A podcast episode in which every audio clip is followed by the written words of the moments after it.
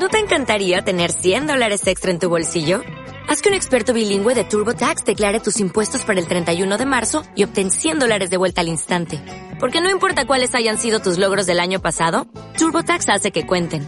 Obtén $100 de vuelta y tus impuestos con 100% de precisión. Solo con Intuit TurboTax. Debes declarar para el 31 de marzo. Crédito solo aplicable al costo de la presentación federal con TurboTax Full Service. Oferta sujeta a cambios o cancelación en cualquier momento. Bicycle, bicycle. I want to ride my bicycle, bicycle, bicycle. I want to ride my bicycle. I want to ride my bike.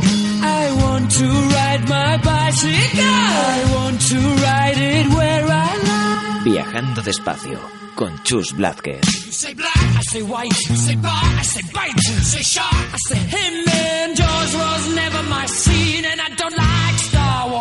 Say Rose, I say Royce, say God, give me a choice. Say Lord, I say Christ, I don't believe in Peter Pan, Frankenstein or Superman. All I wanna do is bicycle, bicycle. Buenos días, amigas y amigos de Viajando Despacio en Radio Viajera.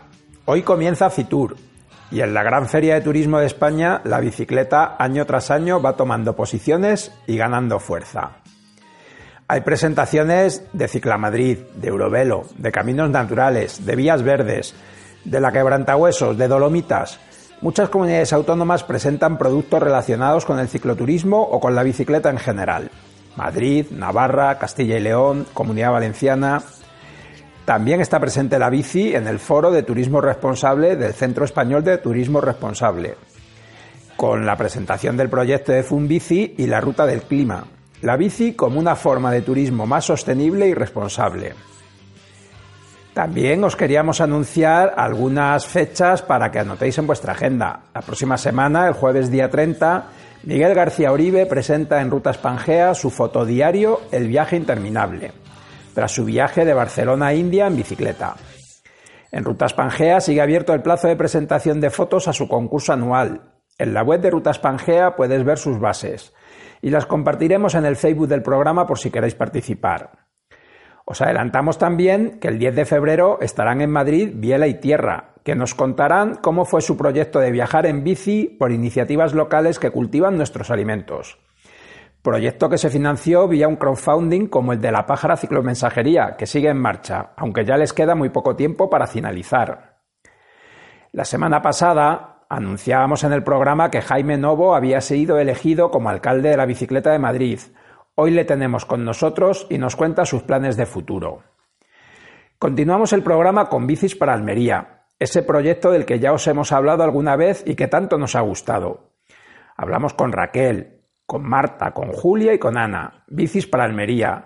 Ellas cuatro son las promotoras de este bonito proyecto, Solidaridad y Bicicletas, dando visibilidad a las pésimas condiciones de vida de las personas que trabajan en los cultivos de invernadero de Almería. A veces las bicis hablan, y esto es lo que pudimos leer en un cartel sobre una de las bicis que ya se ha marchado para Almería. Me voy a Almería, harta de vivir en un trastero.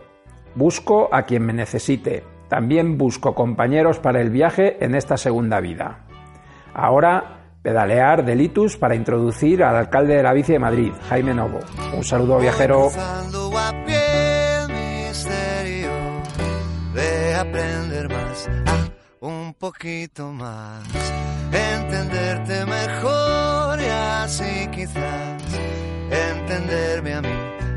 Karma boomerang, porque insistimos tanto en poseer todo lo que amamos. Suelta cuerda la de ya. Viajando despacio tenía muchas ganas de volver a hablar con Jaime Novo, y más aún desde que nos enteramos que había sido nombrado alcalde de la bicicleta de Madrid. Buenos días, Jaime. Buenos días, ¿qué tal, Chus? No he cambiado nada, ¿eh? No, yo igual. Tú igual no, pero yo estoy seguro que esto va a cambiar Madrid. Bueno, eso me gustaría a mí también, pero vamos, que me puedes seguir llamando y eso, que te voy a coger las llamadas. Gracias, señor alcalde. Oye, cuéntanos ¿Cómo surge esta propuesta? Sabemos que esto lo pone en marcha una empresa social holandesa, que hay alcaldes de la bicicleta, incluso tenemos varias amigas alcaldes de la bicicleta en ciudades de Argentina, pero cuéntanos un poco cómo es este proceso. Bueno, esto es, el proceso, ahora voy a ello, pero es una de las acciones más bonitas a nivel global que soluciona cosas locales, que es lo más chulo, ¿sabes? Y es en torno a la bici, es de las acciones más chulas que hay. Hay 100 más o menos por todo el planeta, como muy bien dices. Compartimos todos una red social de mensajitos que se llama, bueno, una red social, a través de la cual estamos todo el rato mandándonos mensajes de cuáles son los errores que hemos cometido, cuáles son los aciertos. Y entonces está muy bien, hay una gran comunicación entre los 100 alcaldes. Y el proceso, pues, es muy sencillo. Se pusieron en contacto con varias personas de la ciudad de Madrid, varios activistas ciclistas que no, bueno, escogidos un poco por su activismo, pero también por su perfil calmado y bueno, gente que no haga mucho exabrupto en redes sociales. Y entonces se reunieron con varios de nosotros. Me consta que intentaron reunirse con 10. Me consta que se reunieron con 5 y me consta que nos presentamos 4 a esto. Lo que no sé es quiénes son. Uh-huh. Lo prometo, lo prometo, no sé quiénes son. Y entonces, a partir de ahí, pues empiezan varias entrevistas de trabajo vía videollamadas. Resulta que sabían un montón de cosas de mí que yo no les había dicho. O sea, quiero decir que siempre están investigando y demás. Está la Embajada de Holanda también, la Embajada de Países Bajos, perdón. Ellos están muy en contacto con ellos. Y al final hay que presentar un plan de trabajo a 2 años. Uh-huh. Y el que presenté yo, pues fue elegido. Y a mí me parece que esto tiene, como tú decías, ese gran interés de ser algo global, de que al final es probable que soluciones que han servido en unos sitios no sirvan en otros, pero no, desde claro, luego sí que nos ayuda a tener una visión mucho más global y a veces salirnos de las pequeñas cosas de cada una de las grandes ciudades, ¿no? Sí, tiene la ventaja de, aunque te estás preocupando de cuáles son los problemas que hay en tu ciudad, a nivel local, tiene la ventaja de que tienes una postura mucho más lejana y puedes ver las cosas de lejos porque lo están viendo otros alcaldes. Pero mira, para que te hagas una idea, creo que el lema traducido es algo parecido a cambiar las bicis mejoran las ciudades y mejores ciudades mejoran el mundo. Lo hacen a nivel local porque, para que te hagas una idea, los 30 y tantos alcaldes de la bici que hay solo en el país de India, solo en la India, 30 y tantos alcaldes, ellos están luchando codo con codo para que se mejore la calidad del aire. Sin embargo, la alcaldesa de la bici de Ámsterdam lo que lucha es para que los niños vayan seguros en bici al colegio, que tienen por lo visto bastantes problemas los niños para ir en bici, que no todo es... no es solo todo, sí, desde luz, no es todo idílico, es verdad. Vale, entonces la alcaldesa de la bici de México, por ejemplo, está luchando por que haya mejor intermodalidad, porque hay algunas personas que tardan hasta 3 horas en llegar a su trabajo a diario. Entonces, quiero decir que cada uno está luchando por lo suyo a nivel local, pero ver los problemas que otros alcaldes tienen en otras grandes urbes te da esa visión, digamos, que con la que te puedes separar y verlo desde fuera, y es muy ventajoso, aparte de consejos que puedas recibir de todos ellos, claro. ¿Y qué nos puedes adelantar de ese plan que habéis propuesto para 2 años?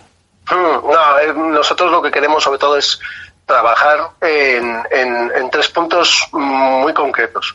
Los voy a decir en un orden, pero no es un orden de importancia, voy a dar los 3 a la vez. En bici al colegio, con planes específicos para cada uno de los colegios. En bici al trabajo, con planes específicos para grandes empresas. Y aquí, en estas 2, juega un papel muy importante la comunicación. Si comunicamos que tal colegio ha hecho un plan de en bici al trabajo y lo comunicamos bien, otros colegios dirán, yo también quiero, porque aquí tiene que jugar a nuestro favor un sentimiento muy español, que es la envidia. Y entonces, si conseguimos que las empresas se tengan envidia por sus planes de envidia al trabajo, o los colegios tengan envidia de sus planes de envidia al colegio, más y más colegios se sumarán. Y aparte podemos hacer uno o dos planes, porque tampoco tengo un equipo de 300 personas, tengo un Dream Team de 5 tipos extraordinarios, pero hagamos un plan de bici de trabajo, comuniquémoslo bien, y cuando salgan otros planes de bici de trabajo de otros colegios, hay un montón de asociaciones en Madrid, gente súper dispuesta a gastar, sin ir más lejos, los de Bicicletas Montserrat, hay gente haciendo cosas verdaderamente maravillosas. Está David de Ride My Bike ayudando a ir a un montón de niños al cole en bici. Sin ir más lejos, la Asociación de Ciclista también ha hecho cosas para ayudar a colegios a pedalear seguros, me constan las tablas. Pedalibre tiene un montón de cosas también asociadas a la educación en colegios, con charlas y con planes. Entonces, hay un montón de asociaciones que estarían dispuestas a ayudar una vez empecemos con esto. Uh-huh. ¿Y qué sería lo más urgente, lo que tenemos que pensar que necesitamos en Madrid para cambiar esta situación? Un calmado de tráfico. Uh-huh. Lo más urgente es calmar el tráfico mañana, porque aunque yo sea un fiel defensor de crear carriles bici segregados en grandes vías, y fiel defensor también a la vez de no perder el ciclismo en la calzada, en el centro del carril, creo que la bici debe conquistarlo todo. El carril bici para quien lo necesite o considere, y una bicicleta de carga o una persona que va más rápido o una persona que le apetece ir por la calzada, que no se sienta acosada. Entonces, mientras conseguimos construir algunos carriles bici donde sea necesario y donde los técnicos consideren que ha de existir, ahora vamos a eso, que eso también tiene su gracia, mientras hacemos eso, lo más urgente y que se puede hacer pasado mañana, es calmar el tráfico de una vez. Calmarlo de una vez. Ah, es que hay problema, hay mucho peligro en los cruces en el carril bici de Santa Ignacia. Bueno, pues habrá que poner un badén, a lo mejor, para que los coches tengan que parar. O avisar mejor a las bicis de que hay un cruce. No lo sé. Hay que calmar el tráfico. Porque todos los accidentes y todos los miedos vienen de que hay otros coches y otros autobuses en la calzada. A mí, fíjate, y si quieres ahora entramos a ese debate tan madrileño, es que a mí una de las cosas que me gusta de la bici es esa actitud ácrata de la bici, ¿no? De, oye, yo voy en bici porque me gusta, porque puedo ir por donde quiera, porque me da esa libertad, ¿no? Bueno, sí, y aparte es que, ya te digo, no puedo entrar en ningún debate porque conmigo no vas a conseguir pelearte nunca. pero creo que la bicicleta ha conquistado cosas muy grandes en Madrid y queda muchas por conquistar. ¿Es Madrid una ciudad ideal para ir en bici? No, no lo es aún, pero lo va a ser. Fíjate, una de las cosas de quien promueve esto de los alcaldes de la bici es una acción muy bonita que se llama 50x30. Y viene a significar que quieren que el 50% de los desplazamientos diarios en grandes urbes se hagan en bicicleta para 2030. 50x30. Y yo creo que con la infraestructura adecuada, con el calmado de tráfico adecuado y con los planes de comunicación adecuados en torno a planes en bici de trabajo y planes en bici al cole, aparte de acciones más bonitas como una de la que vamos a hablar ahora mismo, yo creo que con eso se puede conseguir. Sí, es una meta un poco utópica, si quieres, o idílica, pero bueno, hay que tener ese tipo de metas para llegar lo más lejos posible, ¿verdad? Hombre, tú dices idílica, pero tú como yo llevamos muchos años pedaleando por esta ciudad y lo que hay ahora en Madrid no lo conocíamos hace 10 años y no lo hubiéramos soñado hace 20, ¿eh? Eso es absolutamente cierto. Además, fíjate, vayámonos de Madrid, porque Madrid es evidente que cada vez vemos más bicis. No tantas como quisiéramos, es que hace falta, lo que tú quieras. Pero cada vez hay más bicis. Mi trayecto habitual del trabajo, lo que yo hago a diario, es ir desde Las Tablas hacia San Sebastián de los Reyes, hacia Antena Tres Televisión. Ese trayecto evidentemente no toca ninguna parte de Madrid, ni Madrid Central, ni la Castellana, ni su posible carril, o sea, ni el carril bici que va a tener, ni nada. Yo cojo la bicicleta y me voy fuera de Madrid, voy por la carretera de Fuencarral. Bueno, antes era un tío solitario en la carretera de Fuencarral, antes me refiero hace un año y medio. Hoy todos los días me cruzo con 5 ciclistas, porque vamos siempre a la misma hora, 5 ciclistas que vienen y 2 que me adelantan. Yo voy despacio y mirando todos los días. Y una vez llego a Alcobendas y San Sebastián de los Reyes, el número de ciclistas se multiplica. Y esto es en parte porque bueno, se está viendo que la bici puede llegar más lejos. Sí, y bueno, y trabajo de asociaciones como por ejemplo Bici Norte, que se lo han currado y se han partido el pecho para que haya mucha más bicis en San Sebastián de los Reyes y Alcobendas. Y ese es otro de los puntos que a mí me tiene obsesionado, que es la periferia de Madrid. ¿Cómo conseguimos que desde el sur de Madrid, desde el este, desde el oeste, desde el norte, puedan llegar más bicicletas hacia el centro? ¿Podríamos descongestionar esas entradas a Madrid? ¿Se podría hacer menos tráfico en la carretera de Coruña, en la carretera de Valencia, en la carretera de Extremadura? ¿Podríamos conseguir eso? A lo mejor con una ciclovía como la que hay en la carretera de Colmenar. Podríamos descongestionar eso. No sé, es algo que me interesa muchísimo, el tema de las periferias y el trabajo de las asociaciones que están haciendo en cada uno de esos sitios. Claro, por eso quiero hablar con todos ellos. Claro, la verdad es que es muy importante ese trabajo de apostar de manera decidida por la movilidad ciclista, ya alejándonos un poco de ese estereotipo del ocio, del deporte, ¿no? Y acabando en lo que de verdad es la bicicleta, ¿no? Que es un medio de transporte. Claro, bueno, es que no hay que olvidar los colectivos tampoco del ciclismo deportivo, porque, por ejemplo, pues tienen algunas cosas que solucionar en Madre Río, en la Casa de Campo, sobre todo en convivencia con peatones. Eso no se puede olvidar, porque ten en cuenta que muchos de esos ciclistas deportivos, si no son ya ciclistas urbanos, son gente que tiene mucho ganado para ser ciclista urbano, ¿no? Pero es verdad que hay algo definitivo. Tú entras en cualquier tienda de bicicletas y la mitad de la tienda está dedicada al ciclismo urbano y la otra, al ciclismo de montaña, y la otra mitad dedicada al ciclismo de carretera. Se acabó. Y tienen una híbrida y una de paseo. Y la de paseo la tienen porque queda muy mona en el escaparate. Tiendas de ciclismo urbano de verdad, ¿sabes? No existe, o sea, como transporte. O sea, hay muy pocas tiendas en Madrid donde yo puedo ir y elegir entre 2 alforjas que tengan para llevar el portátil, por ejemplo. Ya no te digo que tengan una alforja para el portátil, pero imagínate que yo quiero elegir entre 2, una roja y una verde. No hay prácticamente ninguna tienda donde yo pueda acudir y que haya alforjas para llevar el portátil. O pantalones de pinza elásticos. Sí, nos queda mucho en ese sentido. ¿Eh? Nos queda mucho en ese sentido, ¿no? Es verdad, sí, bueno. Que la bici urbana le está costando calar, ¿no? Y al final vemos que mucha gente circula en bici por la ciudad, en una bici de montaña, porque es la que tiene, pero se está perdiendo muchas de las ventajas que le daría otro tipo de bici, ¿no? Más cómoda, con mayor visibilidad, más adaptada, sí, a eso que hace.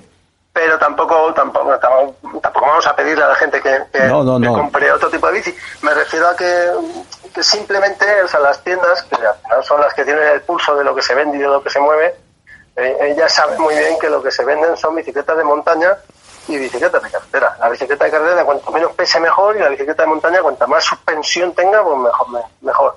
Y yo, sabes que he trabajado en tienda también, y venía la gente de: quiero una bicicleta de montaña de doble suspensión. Y bueno, ¿y usted qué es lo que va a hacer? No, ir por el carril bici del anillo verde. Pues a lo mejor no necesita usted una bicicleta de montaña. Es que quiere una de doble suspensión. Nada, no sé.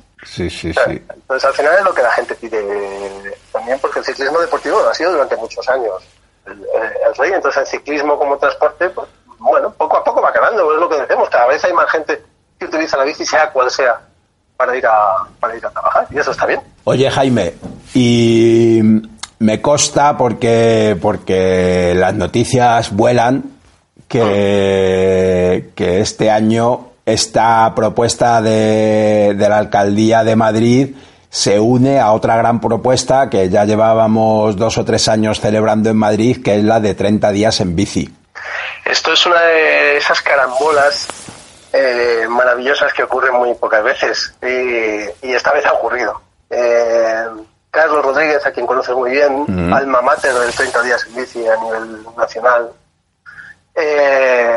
tardó un poquito, pero consiguió convencerme de que coordinara, junto a otro equipo de 5 personas, los 30 días en bici en Madrid. Entonces yo acepté y empezamos a trabajar, pero llegó lo de la alcaldía de la bici. Yo les pedí a los de la alcaldía de la bici, que bueno, que quería estar centrado en los 30 días en bici, me pidieron que bueno, que intentara hacerlo público lo antes posible, porque hay una gran reunión de alcaldes, de todos los alcaldes europeos, a primeros de febrero en Ámsterdam. Entonces me dijeron que bueno, que convendría que lo hiciera público, que yo era el nuevo alcalde de la bicicleta de Madrid, antes de esa reunión en Holanda, en Ámsterdam. Entonces lo pregunté a Carlos, digo, Carlos, ha ocurrido esto, entonces propongo que 30 días en bici sea el primero de los grandes actos, la primera de las grandes acciones que la alcaldía de la bicicleta de Madrid saca adelante. A Carlos le encantó la idea, le dijo que por supuesto, que adelante, que tal. Así que eso es lo que haremos. Pues, lo primero que hará después de presentarse al público, quiero que sea el 20 de febrero, estamos ahí trabajando para que sea el 20 del 2 de 2020. La gran presentación a medios, la alcaldía de la bicicleta de Madrid, y una vez eso, trabajar, y ya tenemos mucho avanzado, para los 30 días en bici por Madrid. Te puedo anunciar ya que asociaciones como Pedalibre, Bici Lineal, Madrid Ciclista, todos se están sumando a 30 días en bici. Es uno de los actos más conciliadores y bonitos que hay en torno a la bicicleta, y es un fantástico mes de tregua. Ocurre el mes de abril, como sabes, y se produce esa especie de isla tan maravillosa, por lo menos con la etiqueta de 30 días en bici, no hay tanta mala leche. Bueno, la verdad es que eso se agradece, pero sobre todo, y ahí hay que reconocer el trabajo enorme de Carlos, ¿no?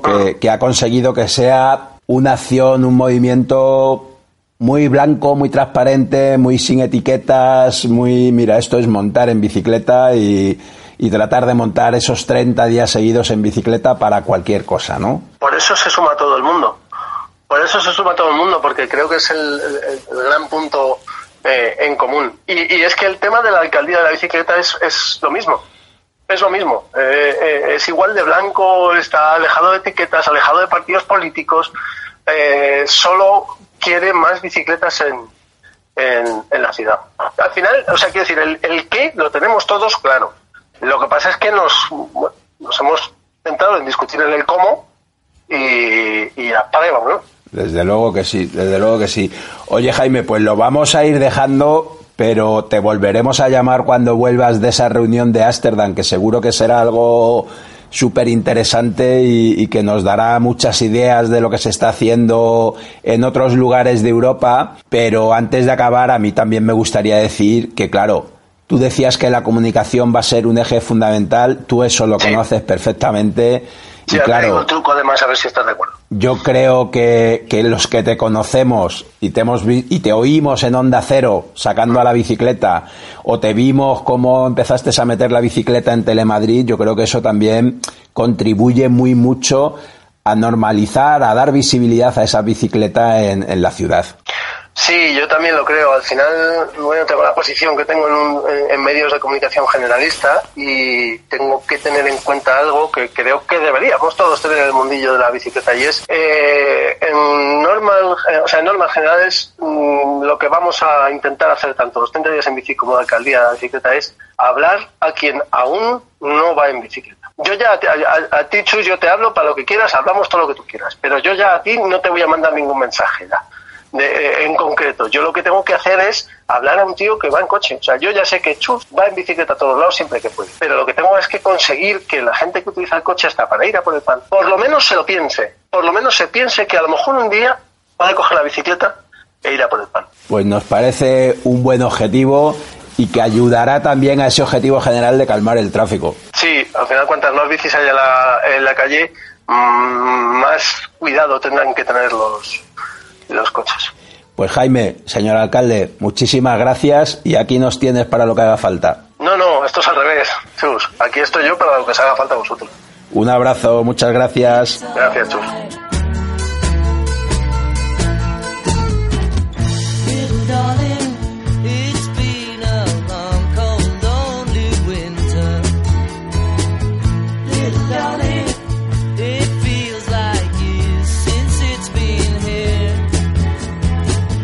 Here comes the sun. Here comes the sun.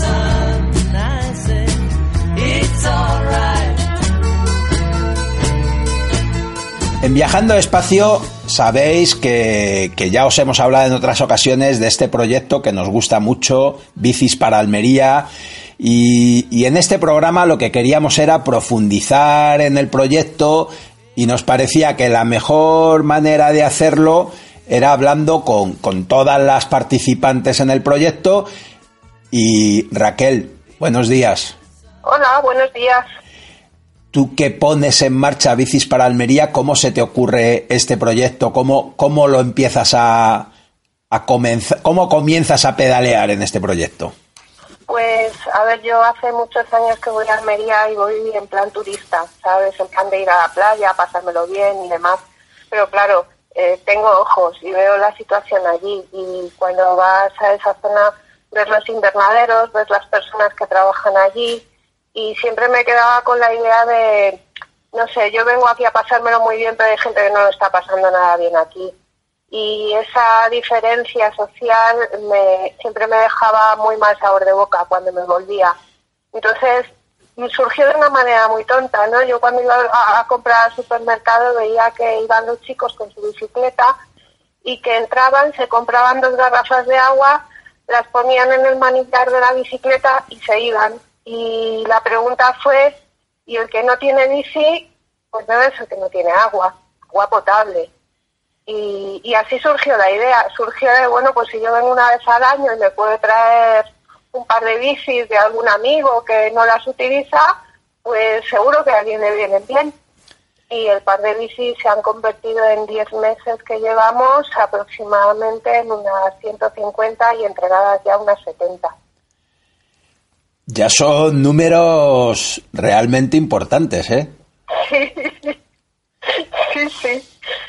la verdad es que fue así. En las navidades del 2018-2019 me volví con esa idea de, bueno, pues yo me podía traer alguna bici. Y lo comenté en una comida con amigos y, oye, ¿qué os parece si... ¿Por qué he pensado esto? Y me dijo el anfitrión de la comida, pues ahí tienes 3 bicis, llévatelas. Y así empezó el proyecto, o sea, realmente ha ido casi solo. Y fue un poco el boca a boca hasta el mes de agosto. A finales no teníamos ni Twitter, ni Facebook, ni nada, y ya habíamos recogido unas 40.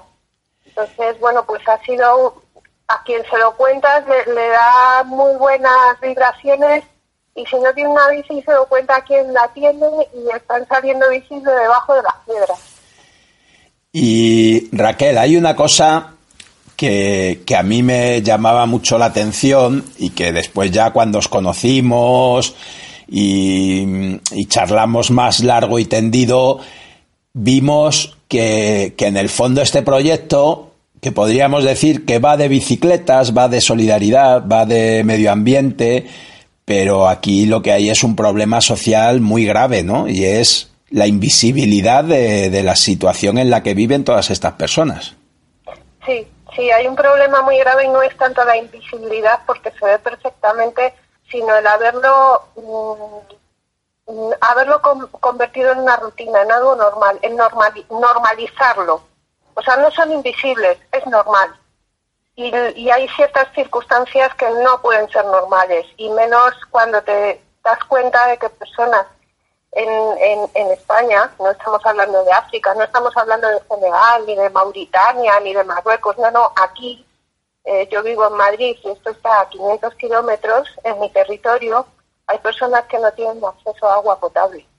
Estas personas viven se llaman asentamientos, porque están asentados, o sea, no son trabajadores jornaleros que hoy trabajan aquí y mañana se van a la fresa de Huelva y luego se suben a Lérida a coger el melocotón, no, son personas que están asentadas, que viven allí de manera habitual, que en muchos casos tienen trabajo dentro de un orden de manera habitual, porque en el campo siempre el jornal no es todos los días, pero lo que sí es cierto es que sus condiciones de vida son pésimas, súper pésimas. O sea, ellos viven en asentamientos donde no tienen ni luz ni agua. El agua al que tienen acceso es o bien pinchando las balsas de los invernaderos, que es agua desalinizada, y que no es agua tratada para estar bebiendo y para estar utilizándola a diario. Y el problema es que además, como ellos no tienen agua corriente, tienen que almacenar el agua. Entonces, lo que utilizan son los bidones que quedan vacíos de los químicos que se utilizan en los invernaderos para tener en su chabola agua para poder cocinar y lavarse, y ellos son muy conscientes de que eso no es bueno, y por eso el que tiene una bici y puede, se va hasta el supermercado, que a lo mejor está a 10 kilómetros de donde vive, y trae un par de garrafas de agua potable para poder beber. Pero claro, ese agua con el que se están lavando y con el que están cocinando queda impregnada, evidentemente, porque no está en condiciones ni es agua acondicionada para su uso. Y ahí es donde entran las bicis, y eso es lo que está consiguiendo vuestro proyecto, ¿no? Darles una mejora en su calidad de vida. Pues sí, la idea es esa, es mejorar su calidad de vida. Pues, y además es un proyecto, yo creo, medioambiental y solidario. Medioambiental porque estamos reutilizando un bien que otras personas ya no necesitan o no utilizan, y en vez de fabricar otra bici más o contaminar mandando a un punto limpio estas bicicletas que al final acaban en un vertedero o en una incineradora, dárselas a personas que sí las necesitan y reutilizar un bien y hacer un bien a esas personas. Y además yo creo que es una manera también de concienciar a las personas de lo que está ocurriendo, ¿no? De, mira, esto está pasando, porque cuando esto lo cuentas, mucha gente te dice, pero bueno, es que esto no se sabe. Bueno, pues ahora ya lo sabes, ahora ya eres consciente, ahora haz algo de persona a persona.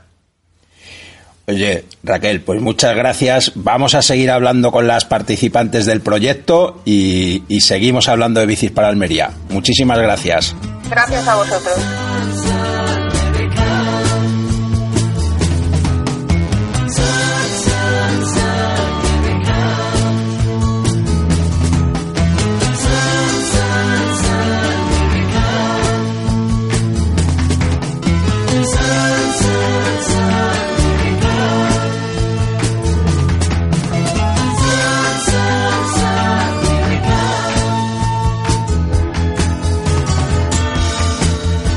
Tenemos ahora con nosotros a Marta, que nos va a contar cómo llega ella a este proyecto. Buenos días, Marta. Buenos días, ¿qué tal? Muy bien, con ganas de que nos cuentes.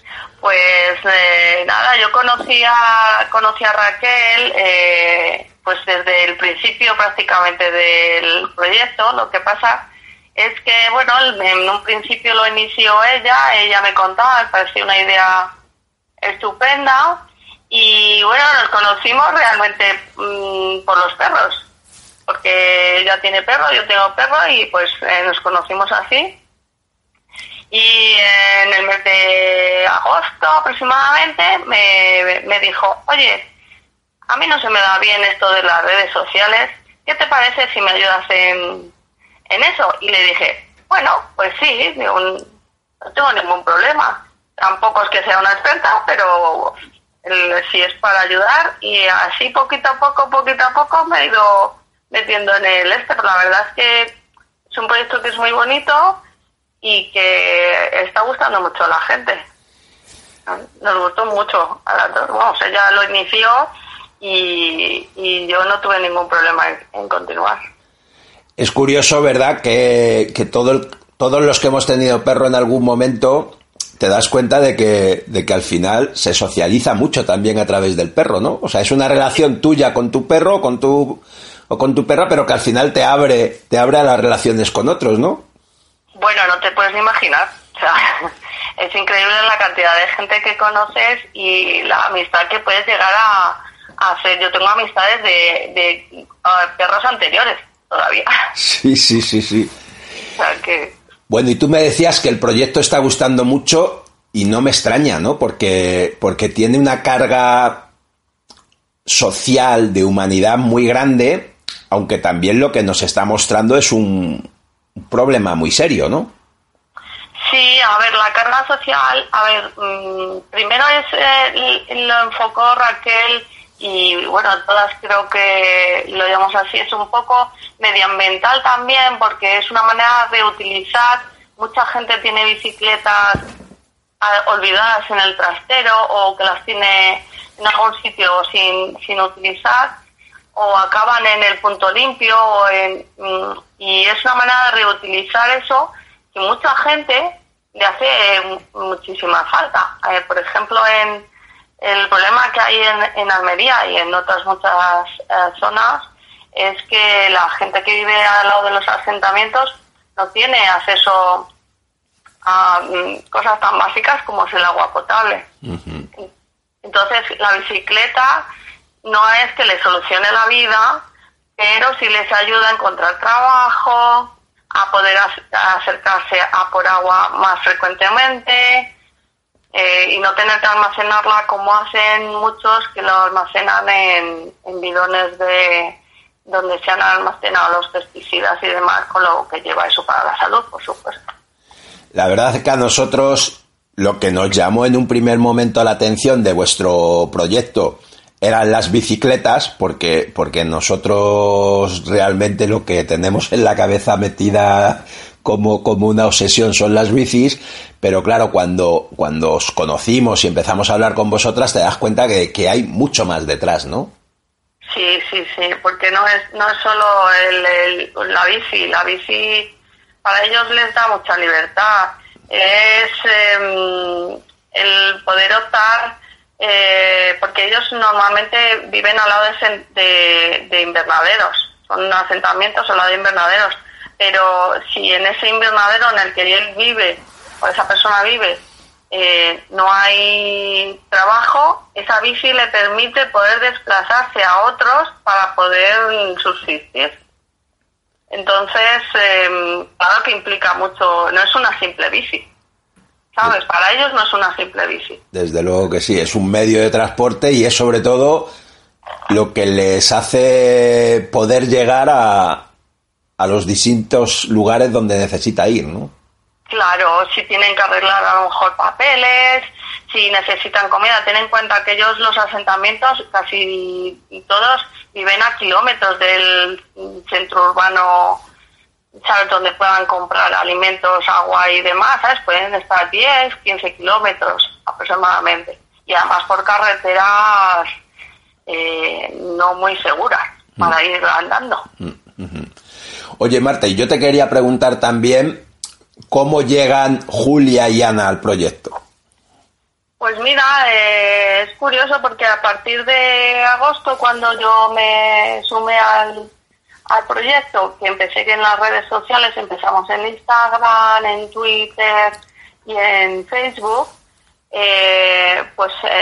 nos empiezan a conocer y fueron ellas las que se pusieron en contacto con nosotros. A Ana, es una chica que está en Ámsterdam y le gustó mucho lo de las bicicletas y se puso en contacto con nosotros.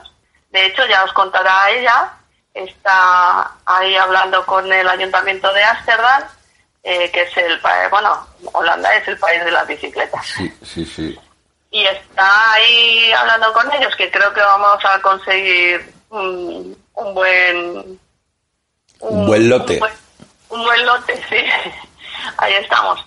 Y bueno, Julia se sumó pues hace muy poquitos meses. También nos conoció a través de Twitter y bueno, ella es una malagueña y vive en Asturias. Y le gustó mucho y también se puso en contacto con nosotros. Y bueno, pues ahí nosotros, todo el que se quiera sumar al proyecto y quiera aportar su granito de arena, es bienvenido. Pues vamos a charlar con ellas también. Y oye, Marta, muchísimas gracias, mucha suerte con el proyecto y seguiremos hablando de él seguro. Muchas gracias a vosotros también por habernos contactado y por habernos escuchado y darnos esta oportunidad.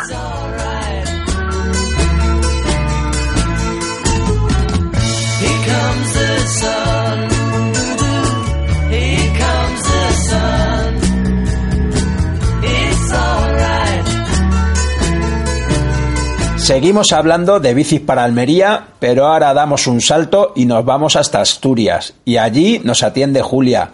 Buenos días, Julia. Buenos días, ¿qué tal? ¿Cómo estáis? Muy bien. En Asturias, aunque me dicen que tú eres malagueña. Yo soy malagueña, sí, como se puede por el acento, ¿no? Lo que pasa es que llevo un tiempo viviendo aquí en Asturias, sí. Y conocí el proyecto, pues yendo en tren hacia Málaga, me lo encontré en las redes sociales y yo la verdad que es que me puse en contacto con ellas para ceder unas bicis que tenía. Y luego pues me escribieron por si quería echarle una mano, ¿no? Y bueno, estoy intentando echarle una mano, llevo poquito, pero bueno, ahí estamos. Y me dicen que tú además estás echando una mano en la parte logística, que es un tema importante también en este proyecto. Sí, yo creo que la parte logística era lo más difícil de gestionar porque, bueno, pues Raquel era la que se había hecho cargo de con su furgoneta, pues meter las bicis y dar viaje hasta Almería. Entonces, ella se ha ido encontrando por el camino gente que incluso le cede camiones que vienen de vuelta vacío, que hacen los viajes de vacío y le llevan las bicis. O sea, hemos ido encontrando como gente por el camino con mucha ganas de echar una mano sin saber muy bien cómo, ¿no? Y he ido encontrándose con esas personas, hemos tenido esa suerte. La verdad es que yo me acuerdo que hace quizá un mes o un mes y medio en redes sociales veíamos como un tráiler cedía ahí unos metros cúbicos para llevar bicis y nosotros que cargamos y descargamos bicis muchas veces sabemos lo importante que es eso, ¿no? Porque al final eso cunde mucho, ¿no? Un espacio como ese. Claro, la dificultad es esa, ¿no? Llevar bicicletas que lleguen bien, porque también se arreglan cuando nos van a las bicis. Pues hay talleres solidarios que arreglan las bicicletas para que lleguen en el estado perfecto para darse a la persona que empiece a utilizarla. Y claro, tener camiones que no hacen ese viaje y de forma solidaria es esencial, ¿no?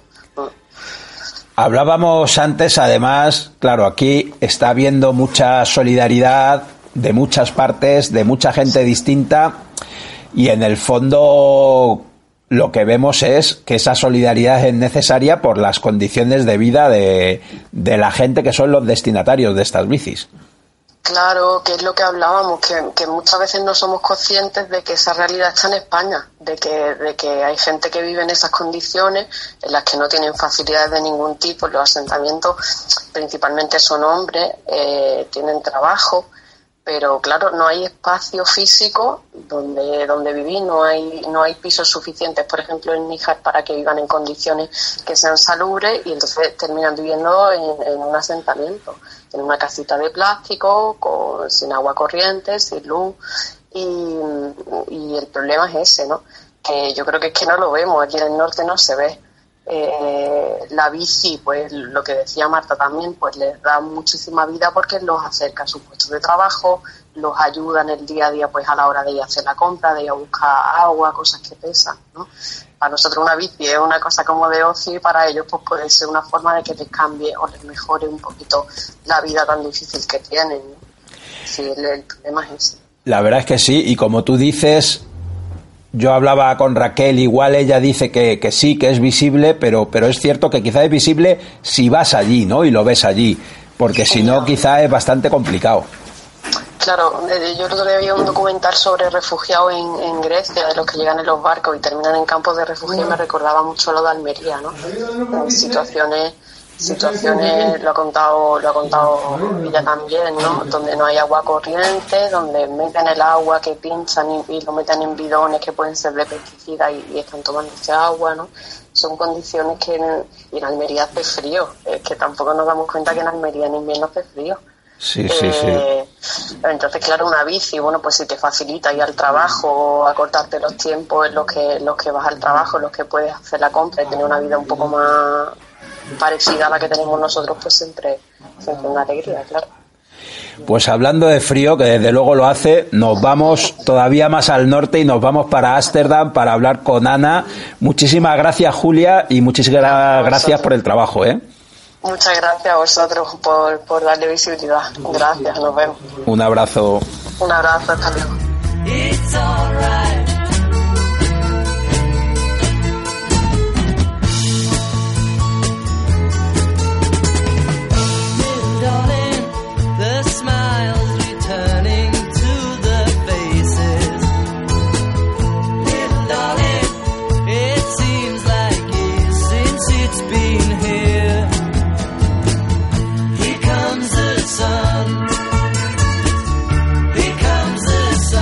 Asturias saltamos todavía más lejos, nos vamos a Ámsterdam y en Ámsterdam tenemos a Ana, también de Bicis para Almería. Buenos días, Ana. Buenos días, Jesús, ¿qué tal? Muy bien, encantado de hablar contigo y cuéntame, ¿cómo llegas tú a Bicis para Almería? Pues es pura casualidad. Aquí en Ámsterdam hay muchísimas bicicletas abandonadas que veo yo a los señores de la grúa recoger casi todos los días. Y una vez pregunté a uno de estos señores, oiga, ¿ustedes cuántas bicicletas recogen más o menos al año? Y me dijo, pues debemos tener en el depósito como unas 40 bicicletas abandonadas. ¿Cuántas? Bicicletas que no estaban en tan mal estado. Y andaba dándole vueltas a la idea de, oye, todas estas bicicletas seguramente haya en algún lado del mundo que las necesiten y las tenemos aquí en Ámsterdam abandonadas y muertas de la risa. Entonces, fue casualidad que el proyecto de Bicis para Almería empezó en Twitter y yo andaba allí un poquito más activa y Raquel contactó conmigo. Y dije yo, pues mira, la oportunidad perfecta para hacerlo, para mandar bicis desde Ámsterdam para allá. Oye, Ana, por favor, repíteme la cifra de bicis de recogida al año. Sí, es una cosa, claro, 40.000 bicicletas. Es que quien no haya estado en Ámsterdam no entiende la cantidad de bicicletas que hay en la ciudad y en el país. Entonces, en vez de tantos coches como en España, hay muchas más bicicletas. Hay casi 2 bicicletas por habitante, así que son un montón. Y muchas de ellas las abandonan. Las abandonan, como en otros sitios, estudiantes que acaban una estancia y la dejan allí atada. Eso es. Gente que se encuentra una bici y la deja. O sea, que hay bicis que acaban abandonadas por distintos motivos. Sí, efectivamente. Y el Ayuntamiento de Ámsterdam tiene un problema de espacio en las calles para aparcar las bicis y entonces las tiene que ir sacando de esos sitios. La verdad es que hay proyectos en otras ciudades interesantes de darles una nueva vida a esas bicis.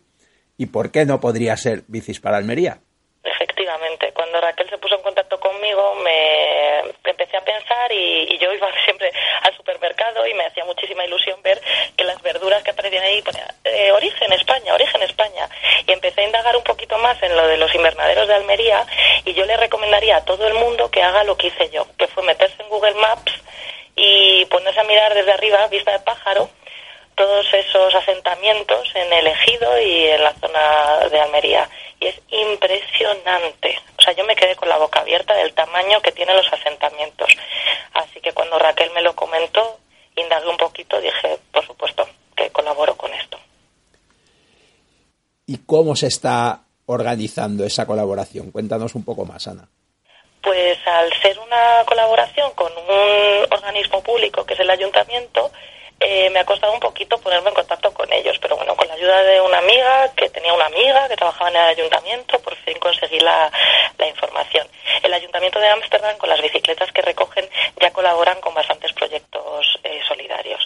Entonces, como son muy pulcros en el Ayuntamiento de Ámsterdam, todo se tiene que hacer con claridad y ellos quieren saber que las bicicletas llegan a su destino. Estoy yo ahora en la parte de presentarles un plan con cifras, con fechas y sobre todo con cómo vamos a llevar las bicicletas a Almería y por supuesto estamos ahí en colaboración con otras ONGs para que nos den un poco el apoyo. La verdad es que es increíble cómo al final se acaba sumando gente desde todas partes a un proyecto como este. Sí, totalmente. Es increíble. Es Raquel, que es una fuerza de la naturaleza y nos ha ido uniendo ahí a todas y la verdad es que es muy bonito, sí. Pues la verdad es que a nosotros desde el principio también nos interesó, las tuvimos en una presentación contándonos con más detalle a Raquel y a Marta, pero la verdad es que cuando sigues indagando lo que ves es que es un proyecto bonito, es un proyecto interesante y también que saca a la luz una situación que no se acaba de conocer tanto como se debiera. No, totalmente de acuerdo, efectivamente. Es una situación, yo no tenía, o sea, yo sí que había oído hablar de los invernaderos de Almería, pero no era consciente de la magnitud del problema que hay allí, de la cantidad de personas que hay allí. Y una bicicleta, como te comentó Raquel, les puede cambiar la vida, pues aunque sea un poquito. No es una sola solución global para todo el problema, pero oye, si podemos colaborar con poquito que hagamos, pues podemos mejorarles el día a día a esas personas.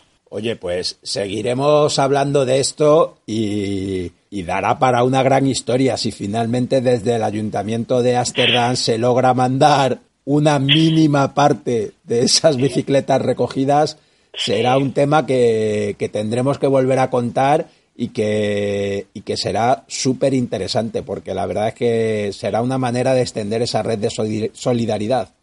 Sí, totalmente. Nosotros ahora es eso, como Ámsterdam tiene tantas bicicletas, nos dan como mínimo 350 bicicletas y estamos con el reto de conseguir que alguien nos las transporte, pero bueno, lo conseguiremos. Ya tenemos 350 bicicletas, si hay alguien por ahí que me oiga y quiera colaborar, pues encantadas.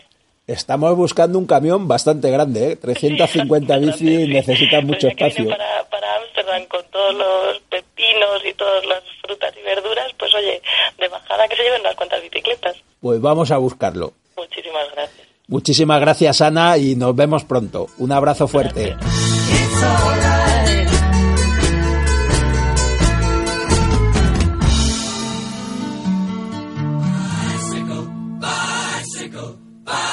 I want to ride my bicycle, bicycle, bicycle. I want to ride my bicycle. I want to ride my bike.